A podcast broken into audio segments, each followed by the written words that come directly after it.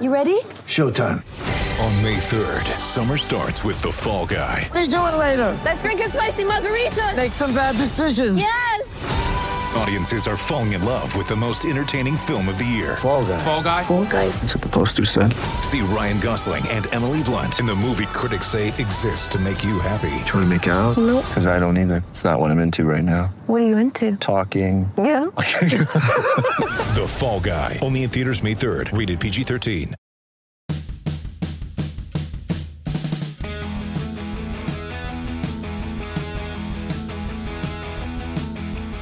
Hello and welcome to the Giant Splash. I'm Henry Schulman here with John Shea, and we cover the Giants for the San Francisco Chronicle.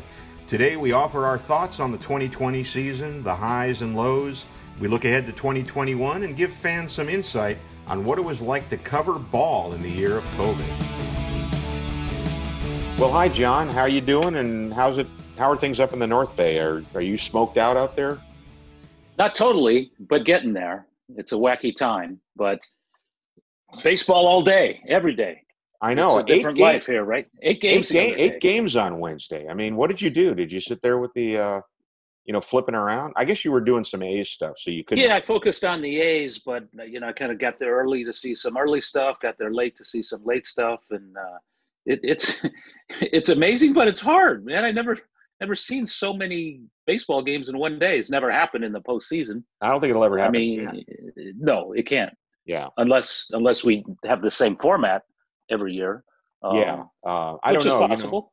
Yeah, I don't know if we're going to have 16 teams next year. I mean, I, I do think we're going to have expanded playoffs because, um, you know, the, the national TV money is really where it's at for the owners. And uh, I, I think if they could do some sort of deal with the players to, uh, you know, maybe have a little bit more of a postseason, a little bit less of a regular season, I think the players would be on board with that. Well, it's hard to go back. Once you experience this and the owners say, well, more money with 16 teams and there's more focus uh, with the fan base, if there are more teams involved in playoff races, it's hard to go back. And that's why I think you're going to probably see a DH next year because Yeah. it's hard to go back. That's probably why you're going to see uh, a lot of these rule changes that were supposedly temporary. But I think in 2021, if they play 162, you'll see a lot. Uh, Maybe not the seven inning double headers, but certainly a lot of the others. No, but uh, you know, in fact, Manfred has said a couple of times that uh, he thinks that the thing that's most likely li- likely to stay is the uh, is the one thing I think the fans hate, which is starting the runner on second base in extra innings.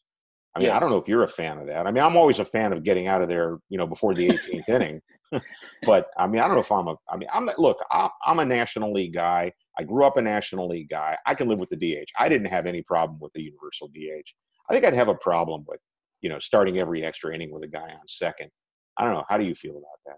Well, when Madison Bumgarner told me in his last year as a Giant that he just threw up his arms, says, "I don't really care anymore." I mean, he got his in, right?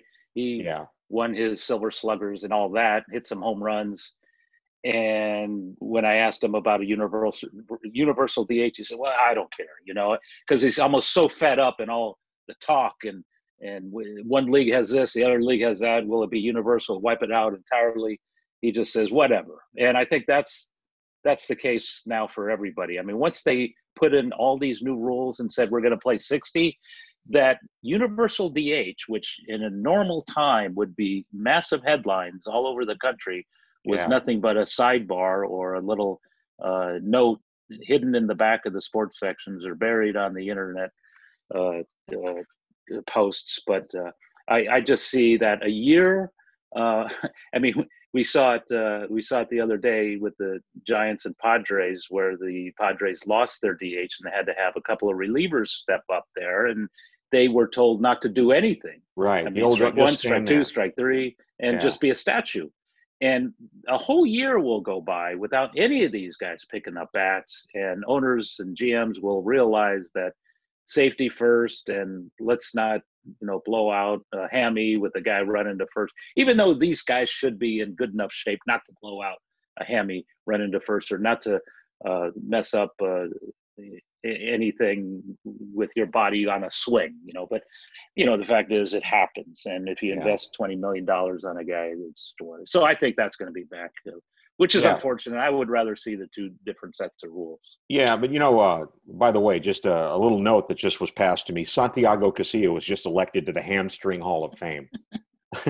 um, I think Giants fans, that. Giants fans will get that. They'll they'll remember. Uh, just stand there, Santiago. Don't swing, and whatever you do, if the ball hits your bat, don't run.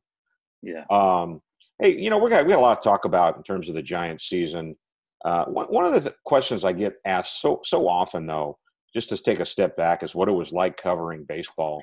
And, um, you know, it was weird. I mean, just to give a little bit of a just a little bit of a primer, the way the way it worked uh, was uh, especially you know this started in the summer camp. I mean, we had to park our cars every day. We had to go then then go get a daily press pass. We we we weren't given our universal press pass for for for the whole season. Then we had to uh, fill out a form on our phones every day that say we didn't have COVID symptoms.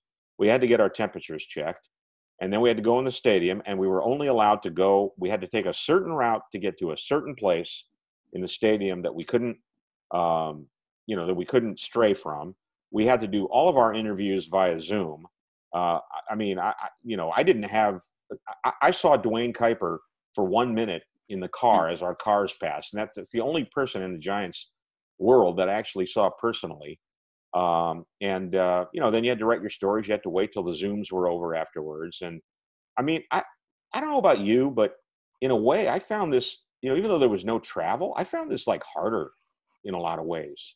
Uh, just it seemed like it seemed like it would be easier, just the old way, where you'd show up at the ballpark, hang out in the clubhouse, talk to the manager, go upstairs, write your story, and you know, then uh, you know the game's over. Then you talk to the players again, and you write your story, and you go home. And it really wasn't like that this year. Well, the beauty of baseball is the access and the intimacy of getting to know the players so you could tell their stories, the relationships. And that's the beauty of baseball coverage. It always has been, maybe more so than football and maybe even basketball, is the storytelling and the access from day one of spring training where you're standing on the field and watching these guys hit uh, and hanging out at their locker to have them tell these stories that maybe haven't been told and now you can relay them to the readers to the fans to the folks who buy tickets so they know who they're rooting for or who they're not rooting for and that helps because it, it, there is a connection there with baseball players more than any other sport. Football you have to be 300 pounds in some cases. Basketball you have to be six foot eight in some cases but baseball you could be the guy next door and you could be a major league because uh, it doesn't matter. You just have to have good hand eye coordination and a hell of a lot of talent. But it was weird because I was so used to a routine for decades and decades. Four hours before the game, you show up like clockwork. The clubhouse opens, you're in there, you have some access time with the manager, with the players. And now I just never knew when to get to the game. I didn't know whether Yeah. I should be there four hours or four minutes before the game starts because it really didn't matter. You didn't have the access anyway, unless Yeah, you wanted yeah. to see some BP or anything. But uh, I mean, there were times I just didn't know when to leave. I, I showed up and the press passes weren't even ready yet. I had to wait outside the window. I said, okay, I don't know how this works. And then uh, eventually I started saying, well, why don't I just show up at game time because there's no access anyway. And the Zoom calls are so darn early in the Yeah. day Yeah. uh, you know, that's the way Gabe Kapler rolls. And it could be, hey, something's happened in four minutes, be on Zoom, or something's happened in 45 minutes. So it was, you're right, a longer day, maybe a harder day, but hey, it's not digging ditches, there's no complaints. But it was just so weird. Well, I think I think that yeah. I mean, I don't think the uh, you know fans really care about whether our days are easy or whether our days are hard. Uh, I think they do care about the kind of information we can provide, and uh, it's like you said. Number one, you, you know, you don't get in depth with with the players um, the way you do when you go talk to them every day. But I thought, you know, especially from the the fan standpoint, you know, the service to our readers, the thing that you miss by not being in there is being able to get the temperature of the clubhouse. Like for instance, uh, after opening day, when uh, Sam Coonrod wouldn't kneel um, for the you know for that ceremony for Black Lives Matter, or or later when the Dodgers decided to postpone that game, or even you know after a three or four game losing streak, or losing some of those tough games the last week of the season. You, you know, you really want to. You, you can get a feel for what the club is is feeling, whether they're still a little optimistic, whether they feel doomed, and the only way you can do that is actually by being in the room and you know, I, I hope that we get that back. It just seems like in, in baseball writing and, and in other sports writing, whenever whenever some access is taken away, um, it never seems to come back. And uh, I had Austin Slater tell me, you know, he's the player rep, and I, I told him that fear at the beginning of the season. And he said, no, no, the players realize that, you know, you guys in the media do a great job of telling our stories, and uh, I think you'll get it back. But I, I, don't know. I mean, I don't I don't know how much clubhouse time we're going to get in the future, and and for you guys listening, I mean, I, I think that I think that's a diminished thing. And what's the most popular question on Zoom? What's the clubhouse like? Mm-hmm. What's the clubhouse? Because we didn't know. Uh, we never asked that question before because we would go in the clubhouse and we knew what the clubhouse was like. Because right. after that last game, when their season was shattered and a win could have gotten them into the postseason and they just didn't get it done.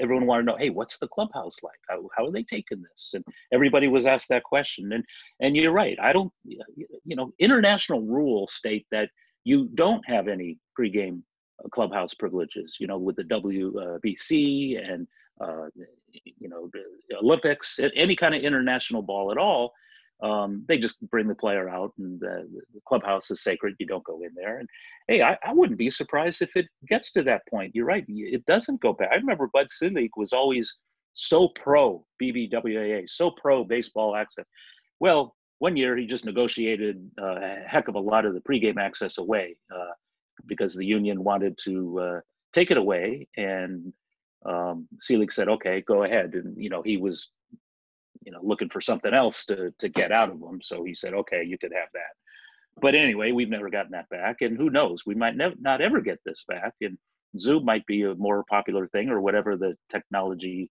of the day is going to give us. But uh, it, it's unfortunate because uh, you know I, I think for the most part, players don't mind the access. It's limited. It's only maybe 45 minutes out of their day and they can hide anyway. They can go back. But those who want to tell their stories, and I mean, look at Liam Hendriks of the Oakland A's. He's such a fabulous personality and character, and a heck of a closer. And uh, he's just begging to have his story told. I remember going up to him a few times. He'd stand up, shake your hand, and, and always talk about his uh, charity. And hey, anyway, I said, man, why, why are you always so accessible? He said, man, anytime I could be in the paper or have my name in the headline, it's going to help what I'm doing off the field with yeah. uh, you know different endeavors. I said okay that's cool. Yeah i mean you know i mean all those times i went up to aubrey huff and he just wanted to talk about his charity. All right well 10 minutes talking about our processes uh, i think the fans have had enough of that the listeners. Let's just talk giants okay?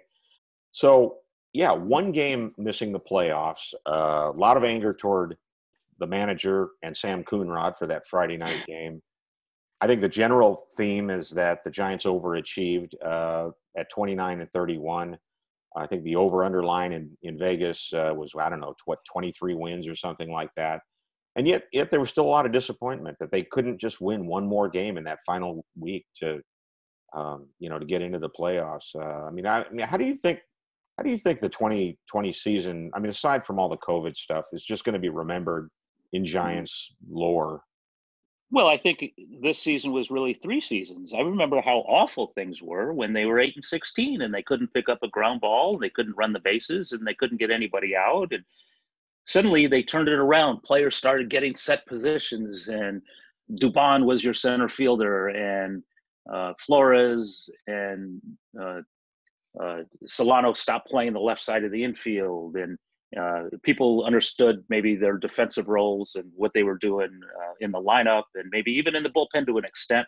And then they started turning it around and went 21 and 12. You know, that's my second season. Well, the third season was when they finished 0 and 3. I mean, they right, were in right. a spot after that first game of that doubleheader on the final Friday.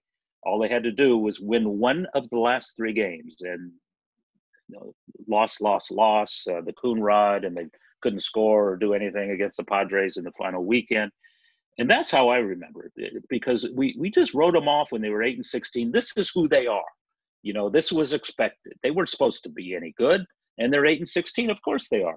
Then 21 and 12. Oh my gosh. You know, Gabe Kapler, man, these coaches, uh, Zaidi, it, it works. What they're doing works. 13 coaches and all these buckets in the bullpen and and there's no closer, but everyone's versatile, everyone's flexible. and then 0 and 3 and it all collapsed. So that's how I remember it. Yeah, you know, I, I think the the thing that I'm thinking about is uh, I think a lot of people are saying this is a step forward in the rebuild. And in a way, it was because they identified some relievers for the future. Uh, they showed that Dubon could, you know, be a be a center fielder, be an everyday center fielder in the majors, and uh, Joey Bart got his first taste. But I don't know, you know, I mean, I, I, think this was just such a strange year with everything going on, and mainly the inability of, uh, you know, maybe some of the prospects to get a full minor league season. I I think I think in some ways it may be sort of like a neutral step because really, I mean, the Giants are only going to be perennial contenders again when uh, Bart is the everyday catcher, Marco Luciano is the everyday shortstop, Heliot Ramos, Alexander Canario are going to be in the outfield, uh, Hunter Bishop is going to be in the outfield, Patrick Bailey is going to be here, hmm. and uh, you know, it's just hard for me to say that a team that uh, went from you know however many losses they had last year to one game under 500. It's hard for me to say that's a that in itself is a huge step forward because I think a lot of it's going to depend on um, you know how quickly these prospects get up here. And I have a story that uh, that was posted uh, Friday morning uh, about uh, you know how how some of the prospects may get up here sooner. I, I think 2021 is really going to be um, a key key year. I mean to determine whether uh, this rebuild is really going to be a four year thing or a five year thing, or hmm. whether it'll you know be a six year thing or even a rebuild at all. Um, I mean, I think they definitely have the prospects to make it interesting. Um, and uh, you know, one, uh, one one interesting thing is that you are writing a, cl- a story. I think it's going to be in the Sunday paper uh, about the the whole closing situation, and it, it's interesting because the you know, in nowadays in modern analytic baseball, the, the the closer role itself is not considered as important as it was. But I think we saw with the Giants this year that they, you know, they you have different guys out there. You had Taylor, uh, Tyler Rogers, you had Coonrod, you had uh, a whole, you know, a whole bunch of guys. Uh, Jarlin Garcia closing out games, Tony Watson Trevor closing out games, Trevor Gott closing out games. And uh, mean, what's your conclusion on that without giving away your story? Well, if you look at the saves leaders in Major League Baseball, the top nine save leaders for 2020 are all in the playoffs. So uh, which, which hey, you got to have a lot of wins to get a lot of saves. But the fact is, a closer solidifies a bullpen in ways that we just didn't see with these Giants because it was a free for all. Right. It might have been organized according to the manager based on pregame discussions and how it played out. But for the naked eye of those watching from the press box or on TV, it was kind of a mishmash. It was well, who's who's available today? Who's going to close? Who's going to be high leverage? Who's going to be bulk? And that the starters didn't provide any length, especially early. You know, quality starts just wasn't in their vocabulary. They didn't have any until uh, a few weeks in.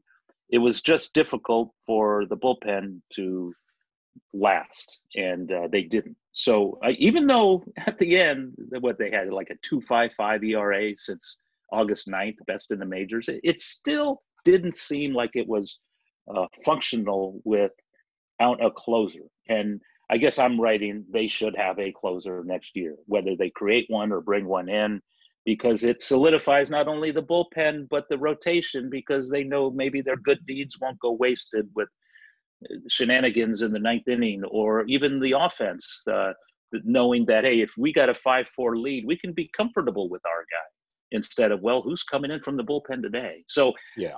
I am kind of making a case that the Giants should have a closer, even though we never even heard that word closer uh, by Gabe Kapler this year because he didn't have one. Plus, he talked more about high leverage.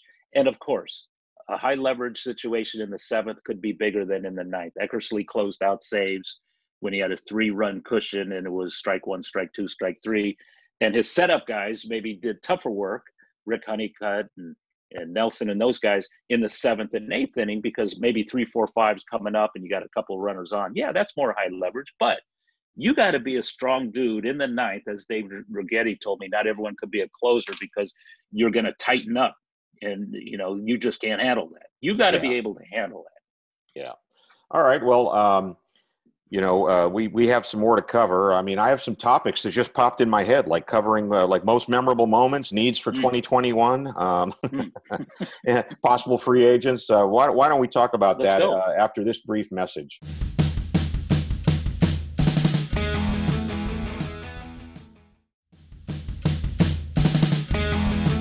I'm Henry Schulman. This is John Shea. We cover the Giants for the Chronicle, and uh, you know we're doing our little, our own little season postmortem here. And uh, I was just kidding before the break. I mean, John came up with uh, some of these things to talk about, and these are all important things to talk about. Uh, I mean, we we need to talk about the needs for 2021, but let's just sort of uh, let's just sort of close the door on 2020. You you you, you want to know what the most memorable moment is. Uh, I think I have one in my mind. What What do you think yours is? You know what? I I I, I looked over. You know, Yastrzemski, heck of a year. Willie Mac Award. Uh, uh, Dubon doing all this stuff, and certain guys really, uh, you know, Solano with the batting crown, uh, it, just all kinds of stuff. But I, I look back at something off the field. Uh, you know, Gabe Kapler taking a knee. You know, I just thought that was powerful stuff. No manager had ever done it, and the fact that he kind of led this little pursuit of you know pro, uh, peaceful protest of uh, racial inequality and police brutality it's just not something that was you know although i covered bruce maxwell with the a's and Yeah. the day he took a knee and interviewed him many times and was you know wrote in columns how supportive i was and that was pretty cool what he did and it cost him his career but everyone joined Kapler, Yastrzemski and Slater and Jaylin Davis when he was here and Pablo and Dubon, all these guys. And it just, uh, I just thought it was, uh, was a, an important, powerful thing that Gabe Kapler will be known by. He's taken a lot of abuse across the country. Uh, people just maybe either don't agree or don't understand what, what uh, this pursuit is. But I thought uh, uh, it was pretty commendable. What Yeah, it's, I mean, it's one thing for a second string catcher to do it. It's another thing for, for one of the 30 major league managers to do it. Uh, I have like one off the field and on the field highlight. My my uh, on the field highlight would have to be the the Yastrzemski walk off homer uh, against Matt Strahm of the Padres because it was his second homer of the game, and uh, you know they only ended up beating the Padres what twice all year, three times all Mhm. year. Uh, so I mean, I th- on the field, I thought that was the highlight, but off the field. Uh, I'm I'm going to go in a similar direction as, as you, and, and to me, it was Alyssa Nakken co- uh, coaching Oh. first base in uh, in spring training. Um, I mean, I, I think that was an incredible uh, statement to make, and uh, I mean, there was no situation where Antoan Richardson had to go off and do like a graduation. You know, like Roberto Kelly went to his uh, daughter's graduation, so they had to have you know somebody else coach first base for two days. But that could happen next year, and and we could very well see a woman coaching uh, first base uh, in a in a major league game. And and even though she wasn't supposed to be in the dugout during the games, she was. And and She you, you could look into the dugout, and um, you know you, you you you could see her there, and she was part of this thing right here. And look, you could be cynical and say that they had to hire a woman to help the help Gabe Kapler with his quote unquote woman problem. It seems like a million years ago that um, you know people were really mad that he was hired because they they thought that he uh, overlooked uh, you know a couple of sexual assault cases, which weren't really sexual assault cases when they were brought to the Dodgers. But I mean, uh, we had a lot of women saying they were never going to go to a Giants game again as long as Hmm.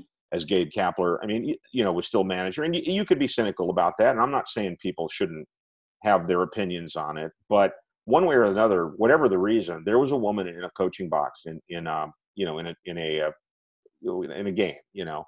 And and I think that uh, I think that the Giants will end up being the first person to have one in a regular season game, and and that to me was you know was a big memorable moment. Yeah, I mean, that, I think she, she was like my favorite coach. I mean, I, I interviewed her in spring training. Probably my last one-on-one interview was a day before everything stopped, and I I, I was amazed, and I, I just felt this woman is going to be a base coach, or uh, maybe she'll lead the way to a woman down the road becoming a manager. Who knows? But yeah, it was altogether for her so much pressure on her and she just poo-pooed all that and said hey I, i'm doing my job period. And you know what brandon crawford said? Said it should be a non-story. And he's absolutely right. Why why shouldn't there be a woman coach in major league major league baseball. I mean uh, it, it, it's just ridiculous that we haven't seen one until now. Yeah, and the respect that she received from especially the veteran players crawford and and pence and even you know guys who you know you, you would think man this is just a prototypical baseball player jeff samardzija you know? Uh, all in. Just just uh, you know the, the heck with tradition. You know it's 2020. It's um, you know let, let's keep let's be real. Let's let's uh, you know let, let let's let it happen. Come on. I mean, wh- why hasn't it happened? And that was Crawford's point. But it was just yeah. su- such a cool thing to look down to that dugout. And we, you're right. We were told all throughout spring training, oh, she, she's going to be down in the uh, batting cage. Well, she was right there, and she wasn't hiding it, and um, nobody was hiding it, and it was just a great thing.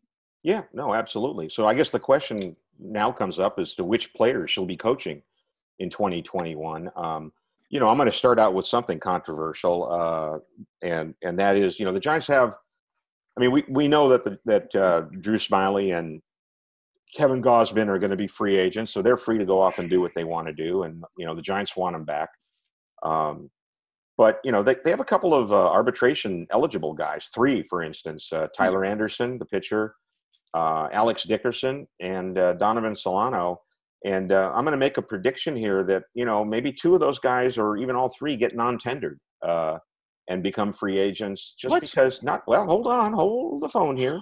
not because I don't think the Giants uh, don't want them back, but I think we're going to see a thing with tons of non-tenders that you wouldn't ordinarily see because uh, arbitration players get a lot of money um, and uh, they get significant raises. And this is a year where you know revenues in baseball are down. You know, if you believe the teams, seventy percent to you know fifty to seventy percent. And uh, I think teams are going to cynically non-tender these guys and tell them, look, we, we'd like to have you back, but we're not going to have you back at this figure.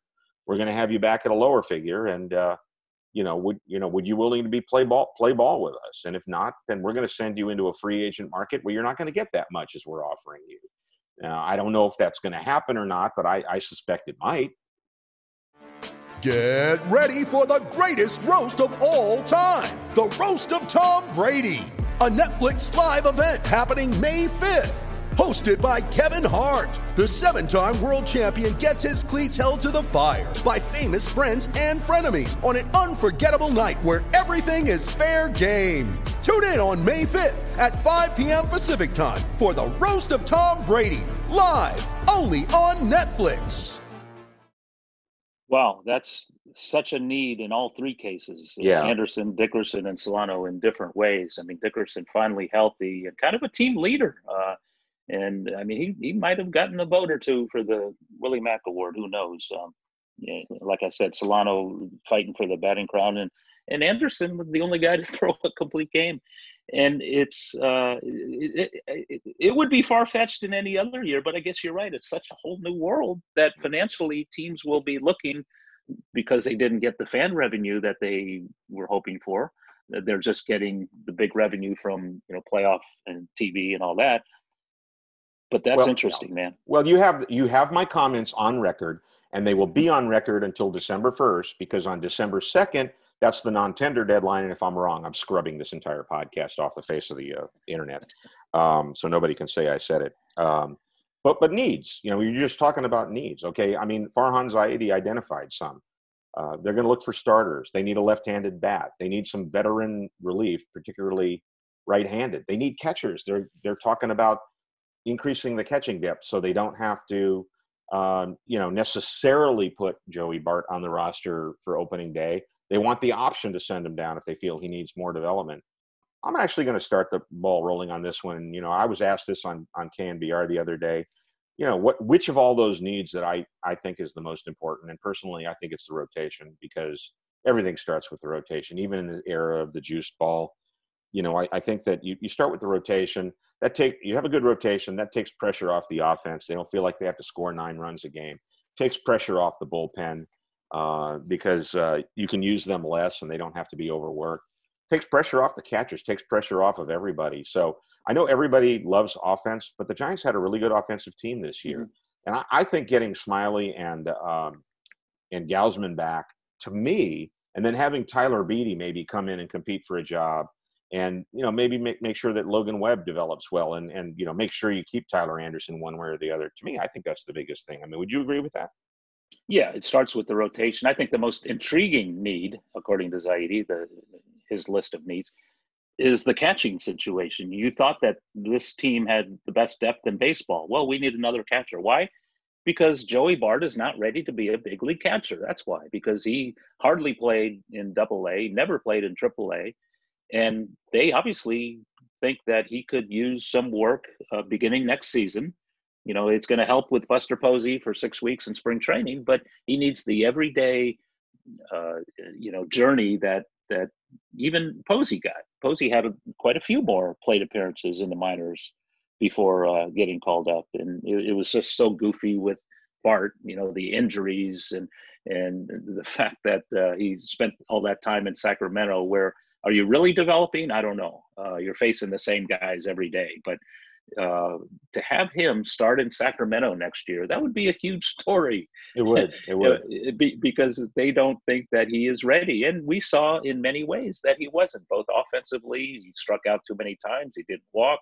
Uh, every once in a while, he got some pop. He never did hit a home run. And defensively, the man just couldn't figure out Johnny Cueto. And Johnny Cueto is going to be back for another year. Yeah, I mean, unless they unless they trade him, um, I want to throw a name out at you for catching you know who might might be a, a possibility. Uh, somebody who was brought up to me actually by a fan. It was a good call. Jason Castro. Hmm. Jason Castro is a pretty good defensive uh, catcher. Went to Stanford from Castro Valley. Left-handed Castro option. Valley. Left-handed option. You know to counter Posey's right-handedness. Um, what do you think? I mean, uh, yeah, yeah. Jason Castro or even Stephen Vogt. Remember him? Oh yeah, yeah. Stephen Vogt. I remember him. Yeah, yeah, you know what? It'd yeah. be interesting. The, the, the the Diamondbacks have an option on him. I mean, uh, one of the reasons one of the reasons he went there was because they were Diamondbacks were willing to give him the option, and the Giants weren't. They're both older guys. Castro is 33. I think Vogt's you know maybe a little bit older or yeah. around the same age. Um, but you have you have some names too that uh, you know for various positions. I mean, you just toss these out there. I, I don't think you're saying that this is who the Giants are going to get. But there's one name I've always thought would be great to have in a Giants uniform, and people are going to screech when they hear it. Jock, Joc Pederson. Peterson? Joc Pederson. I think he would be fantastic. I think your your would, fellow award winner, my fellow Jewish Northern California Jewish Sports Hall of Fame inductee last year. I was on the stage yes. with him. Um, that was a great night, great dinner. But I mean, he told you, Henry, I, am going to play for the Giants in 21. no, yeah, that you know, I I didn't bring it up, but uh, he's a free agent. Uh, mm-hmm. He's a left-handed bat. Um, he's really good defensively. Uh, he, I mean, he's a guy who he's, he's super, super intense. I mean, he's he's the anti-Yastrzemski in terms of his, you know, body language on the field and whatnot. Um, you, you think the fans would be able to get over that? The fact that he, you know, he wore blue all those years. Yeah, I think there was a lot of the fan base uh, in spring training saying, uh, "Bring in Puig." If you remember hey, that. Who's that? Uh, well, a couple of them. Um, yeah, but Joc Peterson, and he's maybe he's a Kapler kind of guy. He's a Zaidi kind of guy. He kills right-handers, although right. this year he just didn't hit. Um, the local guy, Palo Alto, and he crushes the ball. He, I mean, McCovey Cove could could be his daily target. Um, yeah, yeah. And he he's such a personality, and uh, you probably hate to play against him, love to exactly. play with him, that kind of guy. But I, I like that idea. Now we heard from Zaidi they they want another left-handed bat. Right. Now if you look down the free agent list, there's a kid across the bay, Tommy La Stella, who's who who could do what they wanted Pablo Sandoval um, and Jay and, and Smoke to do, uh, and that's like uh, come up as a left-hander and, and hit the ball and maybe play some third base. Uh, Smoke wasn't going to do that, but Pablo didn't do much of that, but you know, this guy could play around the infield and does bat left-handed. Now, I don't know if the A's are going to let go of this guy because he's been so valuable. Yeah, uh, Billy. Uh, down, Billy down talked. About, yeah, Billy talked about him like he he's a god. You know, so I mean, I don't know if that's yes. a negotiating tactic. If it is, it's a bad one. Uh, but yeah, uh, you know, there's another another infielder who um, who's left-handed who could fit the bill too. Uh, Brad Miller. I mean, that's a guy who can also play a little bit of outfield. He was uh, he was with the Rays, and he's actually in the playoffs right now with the the Cardinals, I believe. That's another name. Hmm. Um, hmm. You know, the bullpen. You speaking, uh, you know, of A's. You brought up a, a, you know they need right-handed relievers. There's a free agent named Blake Treinen who's going to be out there. Now you've and probably Alex, seen, yeah, you've probably well, seen more, more. I'm sorry. Well, no, and Alex Colome, two two of the oh, yeah, two yeah, of the big yeah, closers. Uh, obviously, they're going to be big money guys, or are they? Our teams, may, maybe guys like that would just fall to the Giants because they would spend a dollar more than the next team, or they realize, hey, it's not a bad place to pitch. Uh, you know, especially with Hendriks, who uh, digs the Bay Area and all that. But um, how many teams are going to be wanting to spend a ton of money on closers? Yeah. 60 million over four years. Well, it ain't going to happen. And those two guys are just so elite and would just, like I said, solidify everything in that Giants bullpen. But, um, you know, they're both, uh, you know, Hendriks is like 31, you know, no problem. He's, he's thrown 97 and he's got the mentality. And the Giants didn't really have a guy who had that closer's mentality. But hey, you know what? They could go more on the cheap and get Blake Treinen, who Yeah, was no, fantastic a few years ago, Yeah. but kind of is more of a setup guy now. But maybe he's a guy who could return. I mean, there are a number of pitchers. Um, you know, they're not going to go the top end guys like Trevor Bauer or Bauer or uh, or, or, or Stroman or any of those guys. Uh, you know, Mike Minor, left-hander, veteran guy. You know, Robbie Ray, guy. You know, they they could get guys like they always get. You Yeah, know, it- it's uh, like, buy uh, low and expect high. it, it's like uh, you know, even if they don't get uh, Gausman and Smyly back, you, you expect Zaidi to be able to identify the next Smyly or Gausman. Mhm. Uh, you know, Mhm. well, um, we we've uh, the sound of the uh, gardener using a leaf blower right outside my window to interrupt this podcast, and the note that uh, if we do this any longer, then Zoom is going to charge us money, signals the end of this giant splash podcast. I thought it was I thought it was interesting, and uh, you know we'll do we'll do more of these. There's a lot of topics we didn't cover here, and uh, I know you're going to be uh, you know doing some more stuff on the uh, the postseason with the A's. Maybe I will too. Uh, so uh, great to great to be able to do this, John, and let's do it again real soon. Yeah, looking forward to it. This was fun, Henry. Thanks. The Giant Splash is a production of the San Francisco Chronicle. Podcast producers are King Kaufman and Alan Johnson. The theme song, Batter Up, was written and performed by Lauren Gold and Ray Eastless. Support The Splash and all of our great journalism by signing up for a Chronicle membership at sfchronicle.com slash pod.